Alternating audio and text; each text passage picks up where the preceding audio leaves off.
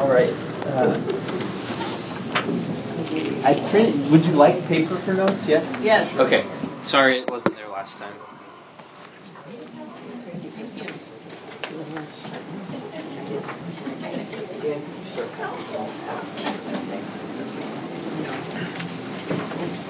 No problem.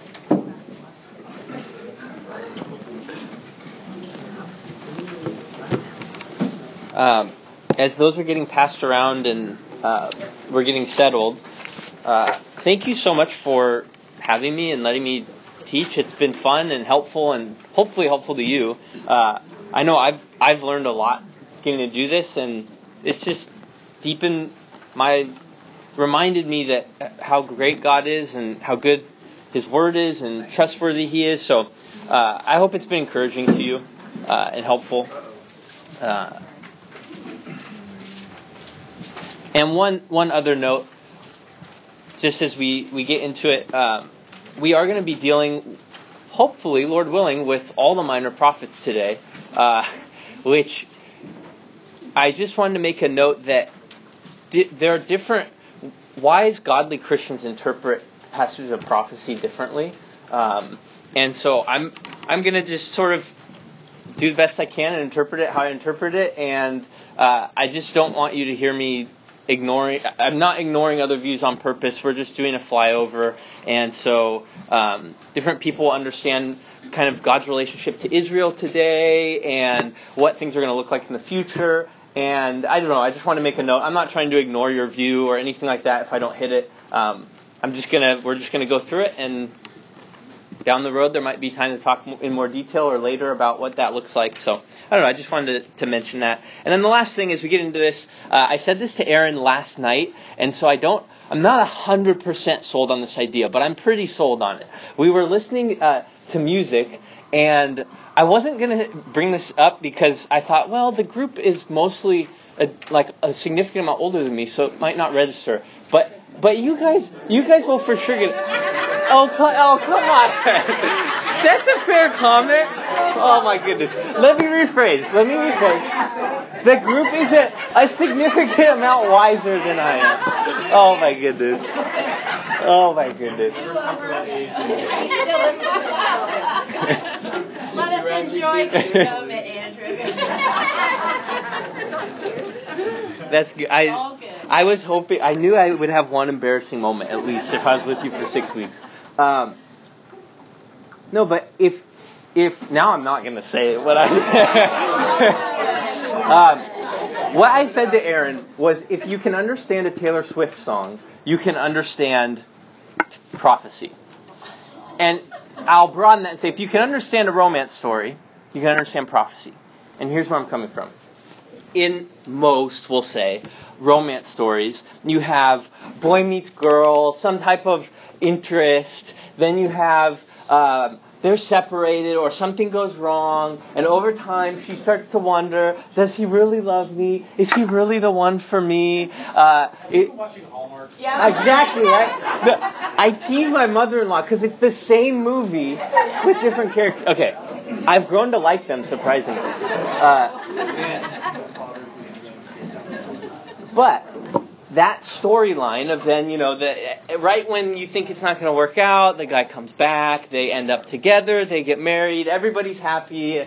And if it's a Hallmark, there's nobody, no like parents involved, so there's no, you don't have to figure anything out, there's no difficulties, they just end up together. But, They're always dead. yeah, I, they're removed or, yeah. So, but with prophecy and with scripture, what you have is God initiates a relationship at the very beginning with humanity, and then once things are broken, he starts following that through the people of Israel, through Abraham and through his family. And you have this love relationship between God and his people that God desires, and that becomes broken. And what the prophets point towards and point us forward to is there will be a day when God does, he moves heaven and earth literally to, to make that relationship right. And so it's the ultimate love. It's what everything is is based. All the rom- the reason we like those romance stories is because there's something resonating in our heart. We know that that is how God has made things, and so God will one day make everything right. And the prophets point to that and say, "Hey, here's how God's going to restore His love relationship with His people and with the world, all those who repent and trust Him." So, uh, if you can understand romance stories, you can understand prophecy. But that doesn't mean that it's easy. So let's get into it. Uh, let's finish Ezekiel. Um, what what we had said in Ezekiel is that God's people are um, are in exile throughout Ezekiel, and they're wondering if uh, the, their relationship with God is over. And Ezekiel says, "No, it's it's not over." And God shows, if you remember, we talked about his kind of mobile chariot throne and how God's presence is one day going to fill the whole earth. We knew that from earlier, but what Ezekiel kind of fleshes out is this. We get to live this out in the new covenant. What Ezekiel fleshes out is God's glory is going to fill the whole earth. But it's also going to be revealed in his people corporately as a group. Remember, the church is called the temple. That's the place where God is, dwells and is seen by the world. But even more than that, God's Spirit is going to not just fill the whole earth and not just fill God's people corporately, but fill us individually. And that's this amazing privilege that we don't think about maybe as much as we ought in the new covenant, that we have the Spirit inside of us, living, dwelling inside of us that will never leave us. And so God's relationship with his people, it's not over because of the exile. It's going to be catapulted to this whole new level. And we uh, started walking through Ezekiel and, and, um, what I just want to mention, there, just a couple high points towards the end of the book. Um, God says in chapter 21, verses 26 and 27, um, Thus says the Lord God, Remove the turban and take off the crown.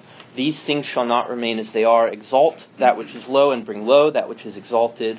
A ruin, ruin, ruin I will make it. This also shall not be until he comes, the one to whom judgment belongs, and I will give it to him the turban and the crown. Who wears a crown? King. King. And who wears a turban in the Old Testament system? Priest. Priests. Priests, yeah. So what God says is that we're going to do that someone is going to come that to make this right is going to have to be both a priest and a king. And that's exactly what you get in Jesus the Messiah. And you see if you go further into chapter 34 God talks about how the shepherds of his people that should be caring for his people, namely the priests, are uh, they're fraudulent. They're not. They don't love his people. And God then says in now we're in chapter uh, 34, verses 22 through 24. God says, "I will rescue my flock." They shall no longer be a prey, and I will judge between sheep and sheep, and I will set over them one shepherd, my servant David and he shall feed them. He shall feed them and be their shepherd. God says, I, I'm, I myself am going to come down. There's Jesus as God. Yahweh is coming down. And he's going to make them one shepherd, who we know as the good shepherd. So I, Ezekiel is saying this relationship that's going to be secured because God himself is going to come down and be the good shepherd and shepherd his people and care for them. And then the last thing we're going to just hit in Isaiah, we mentioned this already, but I do want to to read it for us. In chapter 36, uh, starting in verse 22, uh, God says, Say to the house of Israel, Thus says the Lord God, It is not for your sake, O house of Israel, that I am about to act, but for the sake of my holy name, which you have profaned among the nations to which you came. And I will vindicate the holiness of my great name, which has been profaned among the nations, and which you have profaned among them. Uh, I'm going to skip down a little bit. I wanted to read the whole thing, but I think it's better to, to skip forward here. Uh, he's going to verse 26 and I will give you a new heart, and a new spirit I will put within you. And I will remove the heart of stone from your flesh, and give you a heart of flesh. And I will put my spirit within you, and cause you to walk in my statutes and be careful to obey my rules.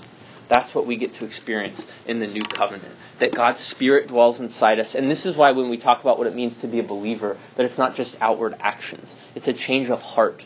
God, God gives us a new heart, puts His Spirit inside of us, and writes His law on our hearts. So that that's what we want to do. Uh, so Ezekiel assures us that re- relationship is not over. Let's go to Daniel. Here's the big idea of Daniel Daniel looks at the whole scope of human history and shows us that God is the ultimate king of everything. God, God is the one uh, who will ultimately rule in the end. And we're only going to hit two passages in Daniel. I want you to see. Uh, the first one is in chapter 2. The people are in exile, and Daniel, if uh, you're probably familiar with the story, he is able to interpret the king's dream. And the king sees this image. Uh, it has i'm gonna i'm in chapter 2 i'm in verse 31 and i might skip around a tiny bit as we go forward but uh, you o king saw it, and behold a great image exceeding brightness. Uh, the head was the image of fine gold chest and arms of silver middle and thighs of bronze its legs of iron. These are representative of, of nations and of people groups. And what ends up happening is he talks about these kingdoms as we go further down. And eventually it says in verse 44 in those days of uh, in the days of those kings the god of heaven will set up a kingdom that shall never be destroyed nor shall the kingdom be left to another people. It shall break in pieces all these kingdoms and bring them to an end and it shall stand together to, or it shall stand forever. Just as you saw that a stone was cut from a mountain by no human hand and that it broke in pieces the iron the bronze the clay the silver and the gold. God's kingdom is going to uh, overwhelm and rule over all the kingdoms of the earth is the point in Daniel. And Daniel is emphasizing that, look, you're in exile. Yes, all these kingdoms are going to come through and throughout world history, some are going to rise, some are going to fall. There's going to be leaders. There's going to be all these different things happening. And yet in the end, God's kingdom will rule over it all. In the end, God will make everything right, end the love story perfectly, and be back with his people. And the way that he's going to do that is through a person. We already know this from the Old Testament, but a really huge spot that is quoted later is in Daniel chapter 7. And he's seeing a vision of God, the Ancient of Days, he calls him, and talks about his hair being pure, like pure wool. His throne was fiery flames. We heard about that throne in Ezekiel with its wheels were burning fire. And then down in verse 13 of chapter 7, somebody comes. And behold, with the clouds of heaven, there came one like a son of man, and he came to the Ancient of Days and was presented before him, and to him was given dominion and glory and a kingdom that all peoples, nations, and languages should serve him. His dominion is an everlasting dominion which shall not pass away, and his kingdom one that shall not be destroyed. Daniel's point is this yes, God's kingdom is going to rule over everything in the end, and there's going to be one man who's the king of that kingdom. And he's going to be a son of Adam. In Hebrew, the word for man is Adam. And so he's like a son of Adam, a new Adam, a better Adam. And so this passage, if you read your New Testament carefully, you'll see it everywhere. Jesus coming back on the clouds of heaven, that's taken from Daniel. Uh, the whole fact that Jesus says, I'm the Son of Man, that's from Daniel. When he says, I'm the Son of Man, he's not just saying, I'm a person. He's saying, no, I'm the one in Daniel 7. Uh, when, Dan- when Jesus says, I'm the Son of Man. So in Daniel, God is the ultimate king of everything. He's going to rule in the end. He's going to do it through his Messiah. Good so far? Yes. Okay.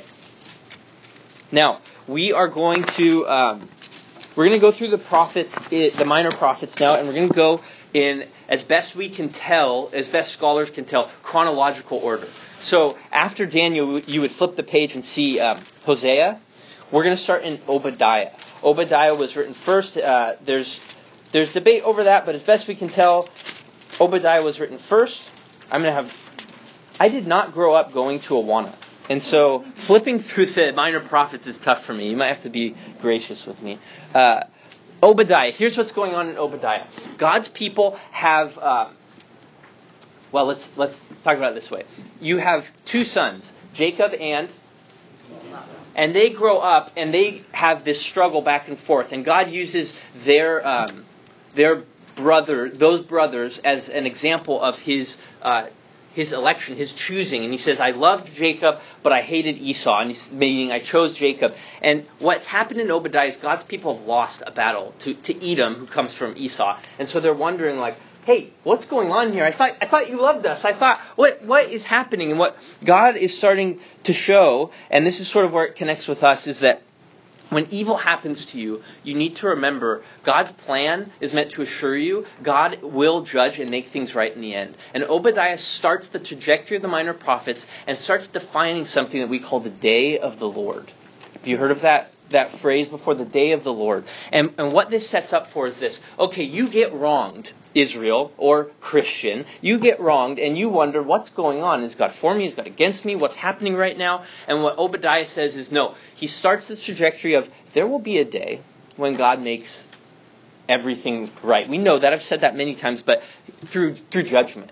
There will be no evil unaccounted for in the end. That's what the day of the Lord assures us. Not only is God merciful, gracious, kind, He'll take any who come to Him, He'll never cast them out. Yet on the other side, for those who are unrepentant and continue to reject Him, there will be perfect righteous judgment. And, and we need to be reminded of that. Even in, uh, I, I, think about this silly things. Uh, you get cut off. You get wronged. You get, you know, sometimes these minor things can really be a burr under your skin of God. Are you going to make this right?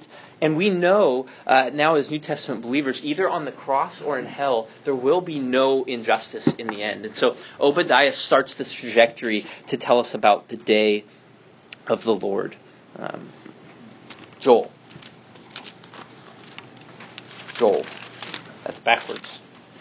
I am going to struggle here. We are done with Obadiah. Okay. Sorry, I'm lagging behind already. I I do think the minor prophets. It's helpful to kind of get uh, get them all together if we can. It really it really is. At least it has been for me. And if it's too fast, we're recording. You can slow it down later if you want to. no, I, I'm just uh, okay. Joel. Joel's name means Yahweh is powerful or God is powerful. And and what Joel shows through uh, he uses a locust plague to basically grab Israel and get their attention and remind them, hey, this is happening to you because you disobeyed the covenant that was in Deuteronomy. And he, Joel starts to explain and expand what the day of the Lord looks like. Obadiah introduces the day of the Lord. Joel expands on the day of the Lord and basically starts to say that small judgments that happen in time that we can see. For Israel, it was a locust plague that ate all their food and took everything away. That's that's like should be a um, like a warning light in your car, maybe, or that should trigger to you, hey, this this is just a small picture of what the day of the Lord is going to look like. These these are mini judgments, mini dominoes on the way that ensure that hey, if this is if God is judging here in this mini way, it will happen in the end. And so it's this warning light of hey, you need to, and this is the word that we use in the New Testament all the time, repent, turn. Joel defines repentance for the first time. That um, chapter 2 is, is really, especially um, if you go to verse 12, chapter 2 is a really important chapter for understanding what is repentance. And it's, look, uh, yet even now declares the Lord. He's, he's prophesied about these terrible judgments that are coming, both in the present and then finally in the future. And he says, But even now, yet even now, declares the Lord, return to me with all your heart, with fasting, with weeping, and with mourning, and rend your hearts and not your garments. Return to the Lord your God, for he is gracious and merciful, slow to anger and abounding in steadfast love, and he relents over disaster. And we know as we've been walking through the Old Testament, Joel's just pulling from Deuteronomy. It's always been about the heart. It's always been about the heart. And so Joel says it's not about your your uh, your outward repentance. It's about what rending your heart, not your garments. And so uh, Joel fleshes out the day of the Lord, and he fleshes out that the way to escape the wrath of God that's coming in the day of the Lord is repentance. It's turning, it's trusting Him. Um, just a really beautiful picture of of God's graciousness.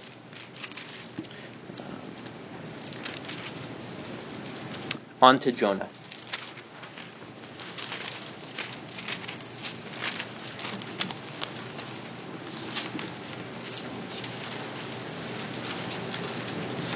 Jonah is correcting this. Exile is coming on the people of Israel. Jo- Jonah was most likely written about 50 years before exile. And the people of Israel hate Gentiles. They hate them because they've oppressed them they're going to oppress them, and they know that they're going to go into exile. And so they're looking at the Gentiles with hatred. But what Jonah highlights is that God loves the Gentiles. Or we could say God loves everyone. God loves the Gentiles. And in, uh, let's see, let's see, let's see. Jonah.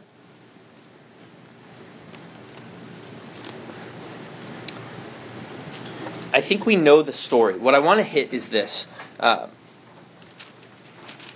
just the love and the care that God has for people. This is what's going on at the very end of Jonah. God makes the plant shade Jonah, and then he gets angry that it has died.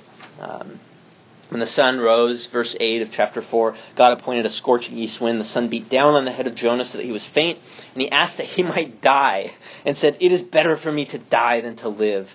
But God said to Jonah, Do you do well to be angry for the plant? And he said, Yes, I do. I do well to be angry, angry enough to die. And the Lord said, You pity the plant, for which you didn't labor, nor did you make it grow. It came into being in a night and perished in a night. And should not I pity Nineveh, that great city in which there are more than 120,000 persons who do not know their right hand from their left, and also much cattle? That's the love of God. That He, even though He will make all things right, He will judge in the end. There will be the day of the Lord, and yet He's always extending His hand, saying, Turn to me, repent, trust in me, and I will. I love you. I, I will care for you. Um, as you read your New Testament, Peter, Jesus, and Paul are all put in situations that show they're the opposite of Jonah. Um, you have Jesus. Do you remember when he, he heals uh, the people, Gerasene, the man with the demoniac? The, um, he, the language there is an exact replica of Jonah. He falls asleep in the stern of the ship, and he's sleeping, and the storm comes. Well, what's Jesus doing? He's sailing to Gentile territory. It's his first contact in Gentile territory. Steps on the land, and a demon possessed man screaming runs at him and falls at his feet. This is Jesus being the opposite of Jonah. Jonah runs in the exact opposite direction to not share the gospel with Gentiles, and when he preaches, he like hides the message, but God still saves them. Jesus, Peter, and Paul all are put in situations where instead of running, they show that the gospel is now going to the Gentiles. And Jesus ultimately shows he's the he's the one that that makes all of this possible. He's it's Mark five. Go read Mark five. It's awesome. In light of Jonah, um, Jonah runs away. Jesus doesn't run away. Um, Amos. Amos. We are on to Amos. And I think I went the wrong direction. Yep. Amos. They have these contraptions called cell phones that have Bibles that you know. That's cheating. That's. That's cheating. We tell the junior high group, uh, what do we, we tell it? Wood, wood, paper, or stone? That's what we tell. No, no cell phones for junior high. Okay, Amos. Um, Amos is answering this response. Judgment is coming on Israel. Exile is coming. Um, they want to know. It's almost like the child that says, "But that's not fair." And Amos is answering, "No, it is fair. It is fair." And Amos goes point by point to show God never. Um, as a parent, sometimes you react in anger and you over Or you, I'm learning that you never feel like you did it right. You either feel like it's a little too much or a little too little, or I didn't say enough. Or that's beside the point. God is perf- perfectly metes out his justice. So there's never a, a, a place to say that was too far, God. That was too much. You you overreacted. And Amos goes point by point to show no, no. God doesn't overreact. God hasn't overreacted at all. It's perfect, exact justice. Um, I put a map on here just because I, I, think this is really a neat um, a neat thing to see. Sort of how uh, sometimes we read the prophets and it's really, really, really easy to just read through it and you don't know the places and you don't really know the names and so you don't really think about it. And, and that's my default too. But um, if you notice, there's a couple things going on. Do you see how in Amos, if you just look at it, um, you get for three transgressions of Damascus and for four. For three transgressions of Gaza and for four. For three transgressions of Tyre and for four. Okay, you've got really a couple things going on that are really neat. Uh, three in, in Scripture is generally a number of fullness or completeness, and so it's saying not just for the completeness, but like a step beyond. They've gone, they've gone over the line. They've crossed the line with their sin, and so I'm going to punish them. So you have that going on, but then also uh, use your map if and and sort of see. You've got Damascus. Damascus is going to be up in the upper right hand corner. Do you see it up there? Uh, it's a little small, sorry, but uh, upper right hand corner you have Damascus. For three transgressions of for Gaza and for four, Gaza is going to be in your bottom left hand corner. Do you see that? So you've got those two. Then you've got um, for three transgressions of Tyre. Tyre is going to be in your top left hand corner up on the coast. Then you've got for three transgressions of Edom, and for four, very bottom towards the right. You see that? Okay. By the way, Amos, sorry, this was key that I didn't mention. Amos is writing to Israel. You see Israel in the middle and then Judah right below them. He's writing to Israel. For three transgressions of the Ammonites, and for four, Ammon is on the middle right hand side of your page. For three transgressions of Moab, and for four, if you go down a bit from Ammon, you see Moab there. So now we've hit everybody surrounding Judah and Israel. And by the way, we're at six nations mentioned so far. In the Bible, seven is, is also a number signifying completeness, fullness. In uh, literature, you would write seven kind of stanzas and then be done. So here comes the seventh one, and Israel at this point is going, yeah, get them, get them, get them. This is great. For three transgressions of Israel, and for four. Now you've got every single person surrounding. Oh, oops. I blew the punchline. Three transgressions of Judah. You've got everyone surrounding Israel. He's listed everyone surrounding Israel, and it's the seventh one, and it's the final one, and yeah, get them, Lord. And then it's like, oh wait, shocker, there's eight in this one. And guess who it is? For three transgressions of Israel, and for four. And so just, I don't know, I just wanted to highlight the Bible has really neat literary design and, and function, and going and looking up place names sounds boring, but sometimes it can yield some of the most beautiful things and help you really understand Scripture. So, Amos is going point by point. Uh, he's giving these and showing that God is not judging for no reason. Um, you can even see it in uh, chapter 3. Do two walk together unless they have agreed to meet? Does a lion roar in the forest when he has no prey? Does a young lion cry out from his den if he has nothing, has taken nothing? He's going through and saying, there's cause and effect. Israel, this isn't just that nothing's gone wrong and I'm being harsh on you. No, there's cause and effect here. You have done wrong. And he walks through um, what they have done wrong. Chapter 9, I just want to mention um, before we move on from Amos chapter 9, he gives the solution at the end. Um, gives the solution, and he says, In that day, verse 11 of chapter 9, in that day, a future day, I will raise up the booth of David that is fallen. Oh, uh, Amos talks about a large earthquake that was happening as judgment, and then he uses that to say David's house isn't a house anymore.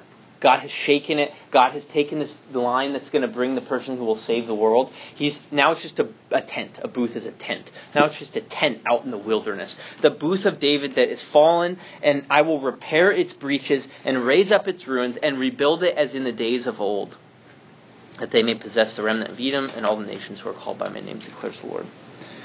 Um, and, and let's also read verse 13. Behold, the days are coming, declares the Lord, when the plowman shall overtake the reaper, and the treader of grapes him who sows the seed. The mountains shall drip sweet wine, and all the hills flow with it. We talked about this before, but what God is saying, I'm going to rebuild David's line. I'm going to wipe it wipe it clean, start over, and someone will come who can repair its uh, its breaches, its ruins, and who will restore creation to what it should have been. That's the idea of uh, you plant the seed, and there's so much yield that by the time you harvest it, it's time to plant again. You can't keep up because the yield is so bountiful. The world is finally working how it is supposed to work. And, and Amos says, yeah, judgment is coming. Yes, it's fair, but there will be a day when it is. Um, when it is all as it should be, and that will happen through this one who can take David's dynasty, put it on his shoulders, and, and make it right. You do think in modern Israel today they take that as if their current um, successful nation as a fulfillment of of this? I don't know how they take that. That's a good question. Um, I don't know. Uh, yeah, I, I do know that they. The thing I guess that is most laughable to a Jewish person is that the Messiah could unite all Jews. That's just laughable. Like, nah. He restored creation. Yeah, sure, we knew that. But res- unite all Jews? No, never. Um, and so this idea that he will take the Davidic dynasty, put it on his shoulders, restore it, that's crazy to them. Um, good question. I, I, don't know. I wonder how they would what they do with that. Um, Hosea. We're on to Hosea.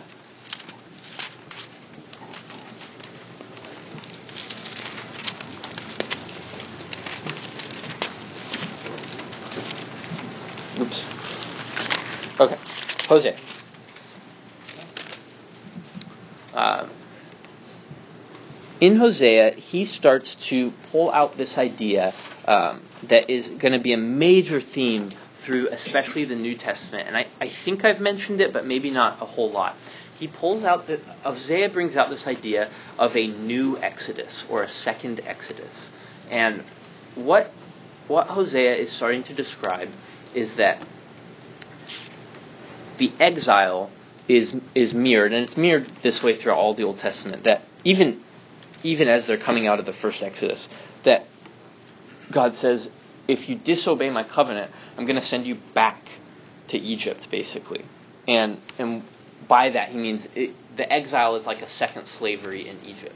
And what that necessitates then is a second and final exodus. That God is going to to dramatically rescue his people once again. And Hosea also highlights the love of God. Hosea is a beautiful picture of, of how God's love works and looks. Um, there is, uh, I want to read for you, let me see here. He paints a picture of God being a faithful husband and Israel being an unfaithful wife who um, commits adultery, serial adultery. And, uh, but the, the way he describes it is that as she's trying to run away from him and go after her other lovers, God is going to put walls around her to push her to him. He is so loving that he takes away all the things that she is trying to find so that she will say in verse 7, I will go and return to my first husband, for it was better for me then than now. And if you uh, keep going forward, what's really beautiful, verse 14 and 15 of chapter 2, God says, Therefore, behold, I will, I will allure her and bring her into the wilderness. That wilderness is always supposed to key in your mind to the Exodus. It's redoing of this Exodus. I'll take her back to the wilderness where we started our relationship and speak tenderly to her. And there I will give her her vineyards and make the valley of Achor a door of hope, a place that was known for um, rebellion is now a door of hope. And there she shall answer as in the days of her youth, as at the time when she came out of the land of Egypt. The love of God for his people is such, and, and if we're believers, we're encapsulated, we're grafted in as his people. So we can know the love of God for us, the love of God for his people is such that he will if you try to run away from him, he'll bar your way in and force you back to him in the best way possible. Um, and, and, so it's just a pursuing love that never gives up. It never uh, runs out. It, it's really a, an incredible, beautiful thing. He, he says, um, he, he continues this idea of um, sort of starting things over uh, throughout the rest of the book. Let me, the last I do want to hit in chapter 13. Um, what what uh, he's going to do throughout the rest of the book is kind of show that this idea of God's love is going to lead God to rescuing his people once again, the whole second Exodus thing. And so um, that's when you get towards the end in chapter 13, verse 14. Shall I ransom them from the power of Sheol? Shall I redeem them from death? O death, where are your plagues? O Sheol, where is your sting? compassion is hidden from my eyes. Uh, that that rings a bell, doesn't it? Paul quotes that, and and so uh, when we read our New Testament, the apostles and the prophets they're deep thinkers and theologians, and Paul is pulling this whole new Exodus idea and saying, this is what Jesus has accomplished. This is what God is doing through Jesus. He's leading his people on this second Exodus, and and he quotes this to say, this is it. This is God. The um, the way one of my professors says it, and, and I can't say it better than this, is um, marriage is till death do us part. God's love is that death shall never do us part. God is saying, even in death, I will rescue you. There's nothing that can overcome my love. Um, that that is the picture that Hosea shows us, and it's it's awesome. So Hosea highlights God's love in the new Exodus, and we are on to Micah. Micah. In, Yeah. God's word, he's speaking like in Amos and, and all these references in Hosea. It seems like he's speaking just to the Jews. Mm-hmm. Is it safe to say that he's actually speaking to mankind, humankind, Uh, collectively? Person, some people would be fine broadening it. I'd personally be careful about that.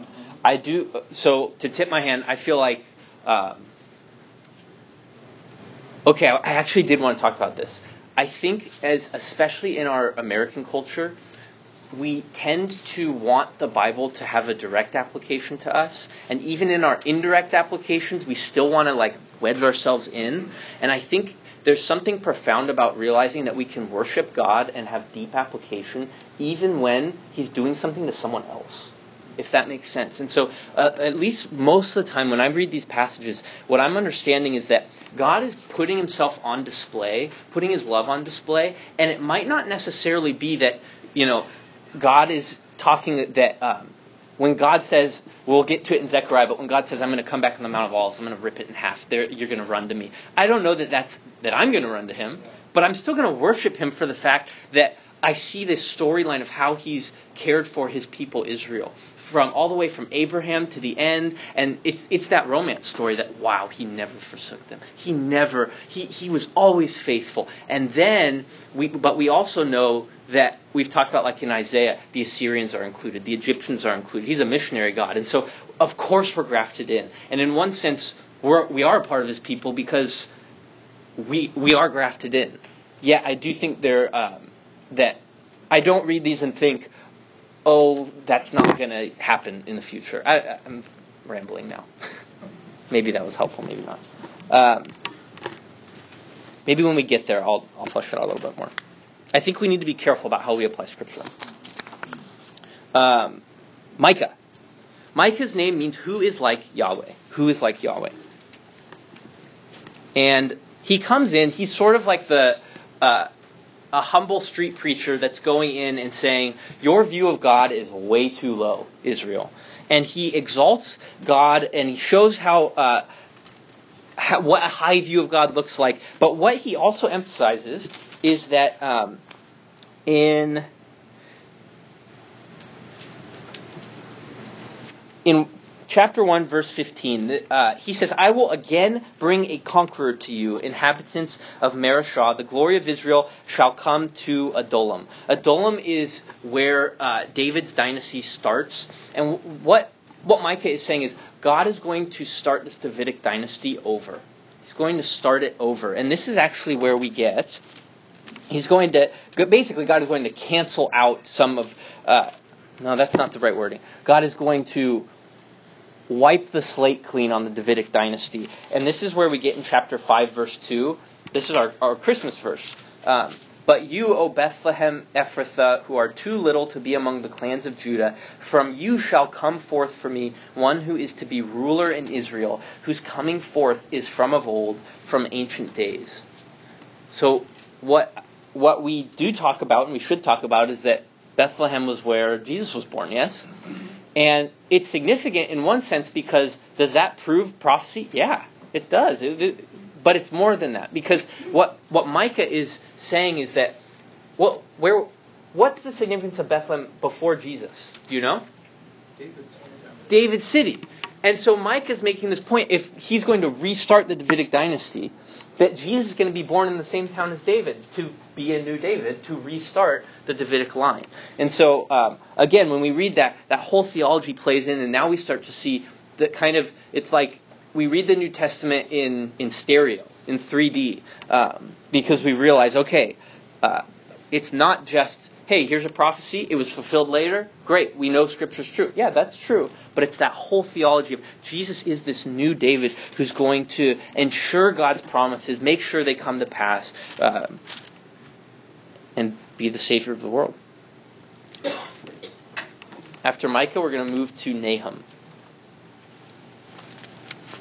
Uh, did I want to hit? No, let's keep. Let's go to Nahum. Nahum's name means comfort. Um, this is basically Jonah didn't want to go to Nineveh because he wanted them to be judged, and then they weren't.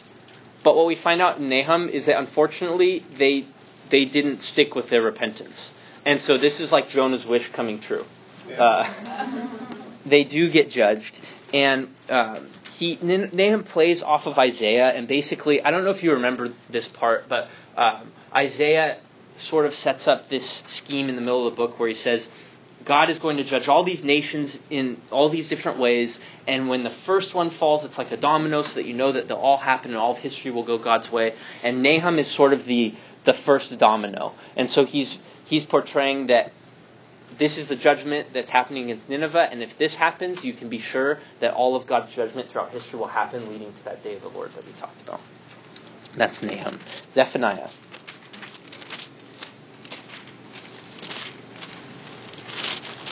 Zephaniah means hidden treasure. That's what his name means. Um, and we're going to hit three verses real quickly here. In 1 4, uh, God says, I will stretch out. Well, hold on.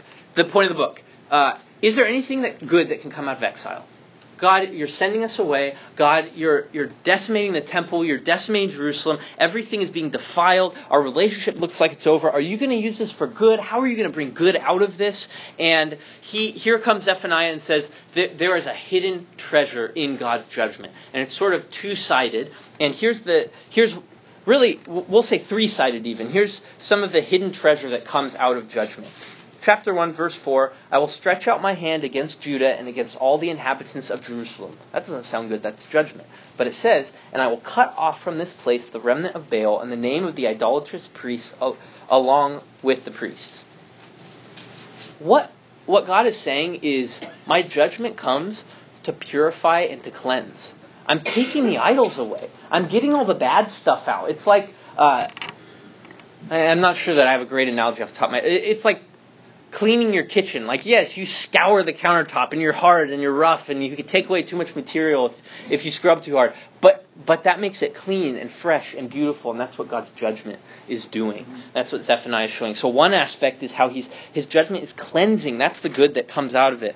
Also, chapter 2, verse 3, the hidden treasure is that, look at, look at verse 3. Seek the Lord all you humble of the land, who do his just commands, seek righteousness, seek humility, perhaps you may be hidden, chapter 2, verse 3. Perhaps you may be hidden on the day of the anger of the Lord. That's a wordplay on his own name.